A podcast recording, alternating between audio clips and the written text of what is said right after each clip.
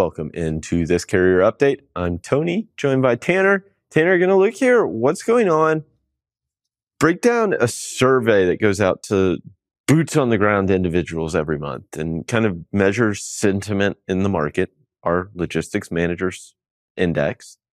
We got it up here with the NTI and we see transportation prices falling, declining at a faster rate that they were a month before, a month ago. And we see it show up in the NTI that those transportation prices continue to drop. Yeah, absolutely. And again, like you said, every month surveys sent out to all the boots on the ground to say it's basically like a sentiment, right? Mm-hmm. How is the market feeling? What's going on? There's a bunch of different uh, different types of surveys that are sent out for different questions. This one's obviously transportation prices, but Tony, one thing really interesting that I want to point out here that I've got kind of blocked out is the fact that at the bottom of COVID in let's just call it April of 2020 down there where those are, the LMI was at 38, mm-hmm. Right? Mm-hmm.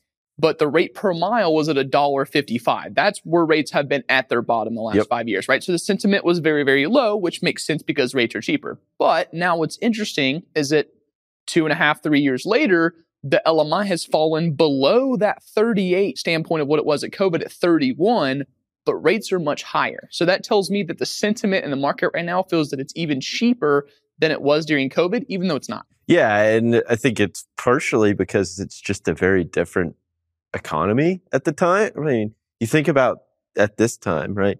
I would have thought sentiment would have been lower then. Not seeing, not a surprise to see rates so low, but thought sentiment would be lower. But you think about how the economy is now. It's open, right? At least then it was shut down. Now it's open and you're seeing all of these things, right? Rates decline, volumes decline, ample amounts of capacity available. And you see sentiment obviously suffer because all of those things, now we've added all the capacity, right? We hadn't done that yet in 2020. Now we have it and volumes start to slip and that push pressure on rates. This is just a feel. And I think this is probably more of an indication of what's to come in contract rates. I, I know we talk about it all the time, uh, that spot rates pull contract rates both down and up. But I think we haven't seen the full effect yet of contract rates declining. And I think sentiment kind of tells us that.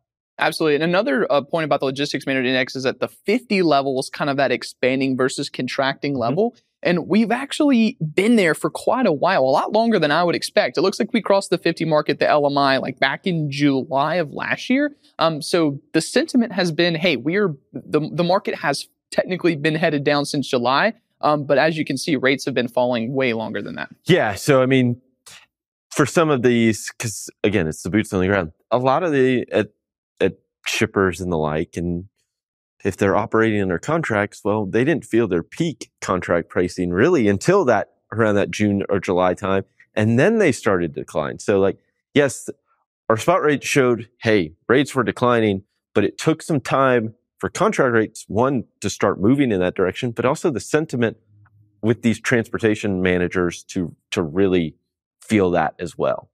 Absolutely. Let's go ahead and go to the next one. So the next chart is the Logistics Manager Index transportation capacity. So yep. this is the sentiment. We talked about cost. Let's talk about how how many trucks they feel like transportation managers are out there in the market, and it's it's basically almost an all time high. Yeah, I mean it's one of those like you said and before that 50 is that baseline. Anything above 50 is expansion. Anything below 50 is contraction. They feel like capacity is continuing to grow, which you look at the data and it is. You look at tender rejections, it indicates that it is. So I mean or that it's widely available, I guess is probably the better way to put that. Whereas in 2021 and 2022, it probably didn't feel like that capacity was being added, even though it was.